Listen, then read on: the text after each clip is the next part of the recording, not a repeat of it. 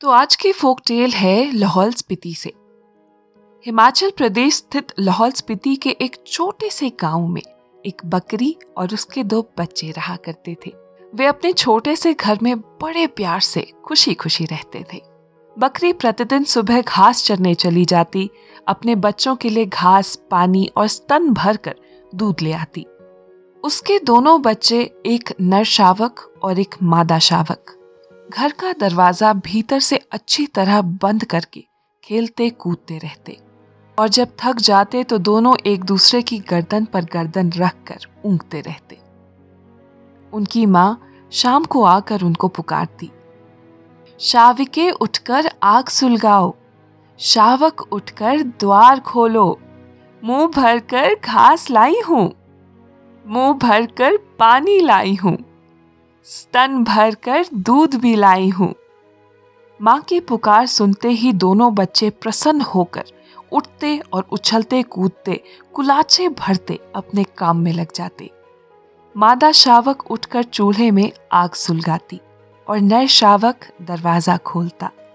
बकरी अंदर आती और दोनों बच्चों को प्यार से पुचकारती, दुलारती और चाटती। उन्हें घास खिलाती, पानी पिलाती और जीप भर कर दूध पिलाती।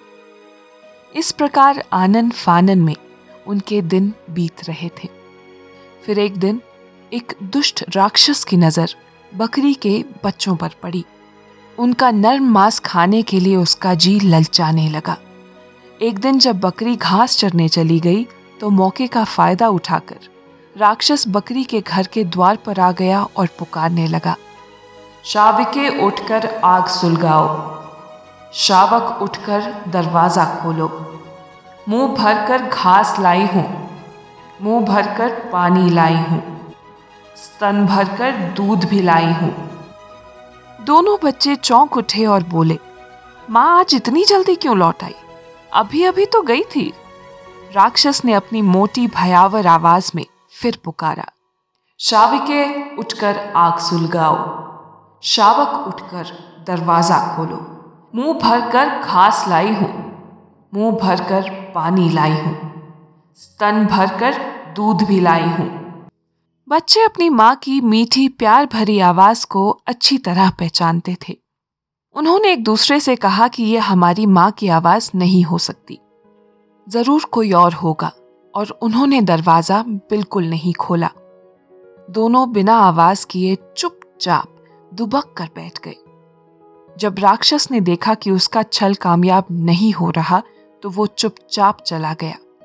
शाम को बकरी घर पहुँची और अपनी मीठी आवाज़ में बोली, शाविके, उठकर आग सुलगाओ। शावक, उठकर दरवाज़ा खोलो। मुँह भरकर घास लाई हूँ। मुँह भरकर पानी लाई हूँ। स्तन भरकर दूध भी लाई हूँ। बच्चों ने माँ की आवाज़ पहचान ली और तुरंत दरवाज़ा खोल दिया। दोनों बच्चे माँ से लाड दुलार करने लगे। बच्चे कभी मुँह उचका उचका कर दुम हिला हिला कर दूध का मज़ा लेते, कभी दूध पीते तो कभी पानी। खा पीकर जब दोनों तृप्त हो गए तो दोनों ने दिन की घटना माँ को सुनाई। बकरी को समझते देर नहीं लगी कि कौन आया था। बकरी दोनों बच्चों को गले लगाकर बोली, बहुत अच्छा किया जो तुमने दरवाज़ा नहीं खोला। बकरी ने बच्चों को सचेत करते हुए कहा कि इसके बाद फिर कभी वे पुकारे तो कभी दरवाज़ा मत खोलना। वो एक दुष्ट राक्षस है। राक्षस मौके की ताक में रहने लगा। एक दिन बकरी जब जंगल को जाने लगी तो उसकी लार दहलीज पर ही टपक गई। राक्षस छिपकर सब देख रहा था। बकरी के जाते ही राक्षस दहलीज पर आया और उसने उसकी टपकी लार को चाट लिया। बस फिर क्या था? राक्षस की आवाज़ बिल्कुल बकरी जैसी हो गई और उसने पुकारा, शाविके, उठकर आग सुलगाओ। शावक, उठकर दरवाज़ा खोलो। मुँह भर कर घास लाई हूँ। मुँह भरकर पानी लाई हूँ।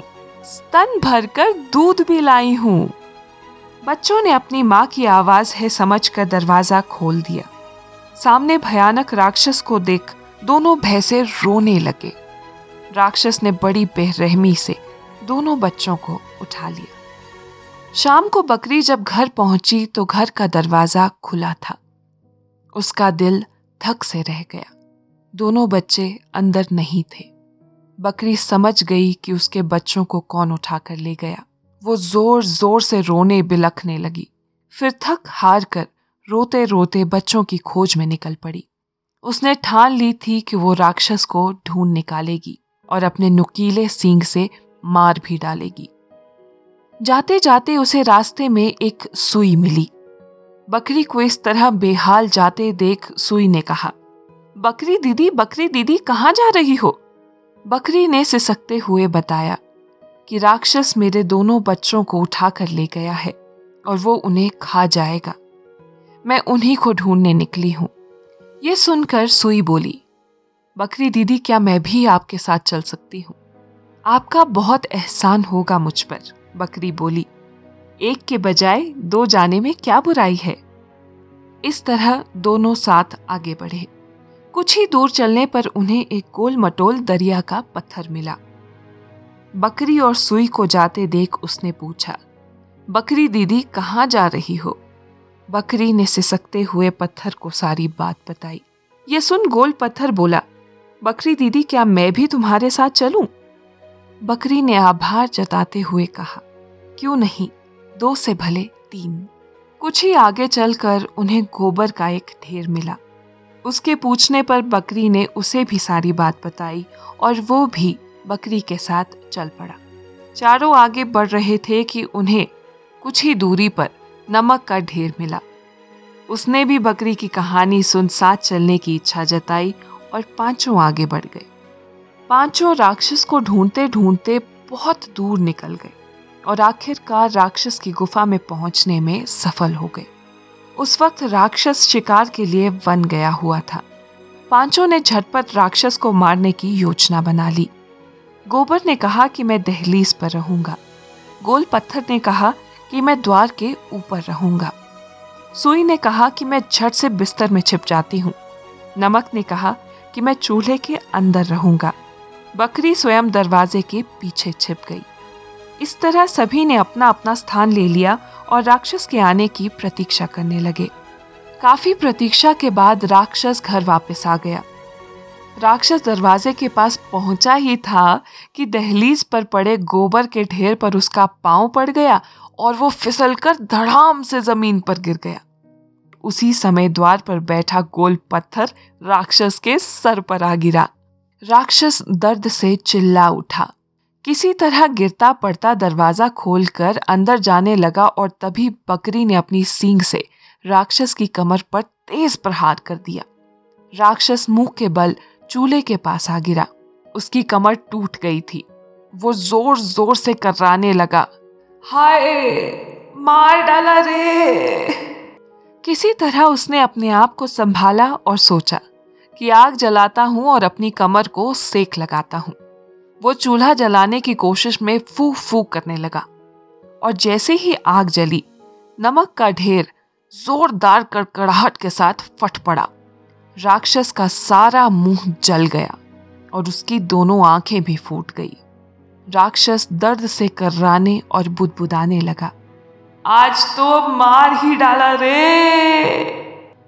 किंतु राक्षस में अब भी जान बाकी थी। वो घिसटता हुआ एक कोने पर पड़े बिस्तर की ओर जाने लगा। राक्षस ने सोचा कि बिस्तर पर पड़ा रहूँगा तो शायद आराम मिलेगा। राक्षस बिस्तर पर लेटा ही था कि सुई बड़ी तेज़ी से उसके दिल के आर पार हो गई। राक्षस ज़ोर से चीखा और मर गया। बकरी और उसके साथियों ने उसे घसीट कर घर से बाहर निकाल लिया। पर अब सवाल ये था कि राक्षस तो मर गया, पर अब बच्चों को कहाँ ढूंढे? उन्होंने राक्षस का पेट फाड़ डाला, मगर पेट में बच्चे नहीं थे। वे सभी मायूस हो गए और बकरी एक बार फिर सिसकने लगी। तभी एक कौवा उड़ता हुआ आया और कहने लगा, यदि तुम मुझे इस राक्षस का सारा मांस दे दो तो मैं तुम्हें बता सकता हूँ कि तुम्हारे बच्चे कहाँ हो सकते हैं। बकरी उतावली होकर बोली हाँ हाँ जल्दी बताओ, सारा मांस तुम्हारे लिए ही है। ये सुन कौए ने कहा, राक्षस का मुँह खोलो और उसकी जीप के नीचे देखो। जब बकरी और उसके साथियों ने मुँह खोलकर जीप के नीचे देखा तो सचमुच राक्षस ने दोनों बच्चों को जीप के नीचे दबा रखा था। राक्षस ने दोनों बच्चों को चूस चूस कर बहुत छोटा और कमज़ोर कर दिया था। पर दोनों बच्चे अभी भी जीवित थे। बच्चों की हालत देख बकरी की आँखें भर आई। बकरी ने दोनों बच्चों को राक्षस के मुँह से निकाला और सीने से लगाकर घर ले आई। बकरी ने दोनों बच्चों की बड़े प्यार दुलार से उनकी देखभाल की। शीघ्र ही दोनों बच्चे स्वस्थ हो गए। अब बकरी उन्हें अकेला छोड़कर कभी नहीं जाती। वो उन्हें भी अपने साथ वन में चराने ले जाती। अब वे तीनों पहले की ही तरह खुशी खुशी रहने लगे। तो दोस्तों, ये आप सभी के लिए लाहौल स्पीति की एक लोक कथा यानी फोक टेल उम्मीद करती हूँ कि आपको आज की ये कहानी पसंद आई होगी। यदि आपकी भी किसी विशिष्ट स्थान की लोक कथा सुनने की इच्छा हो तो मुझे कमेंट सेक्शन में लिखकर ज़रूर बताइएगा। आपके सुझाव का मुझे इंतज़ार रहेगा। और यदि आपको आज की ये कहानी पसंद आई हो तो इसे शेयर करना मत भूलिएगा। धन्यवाद।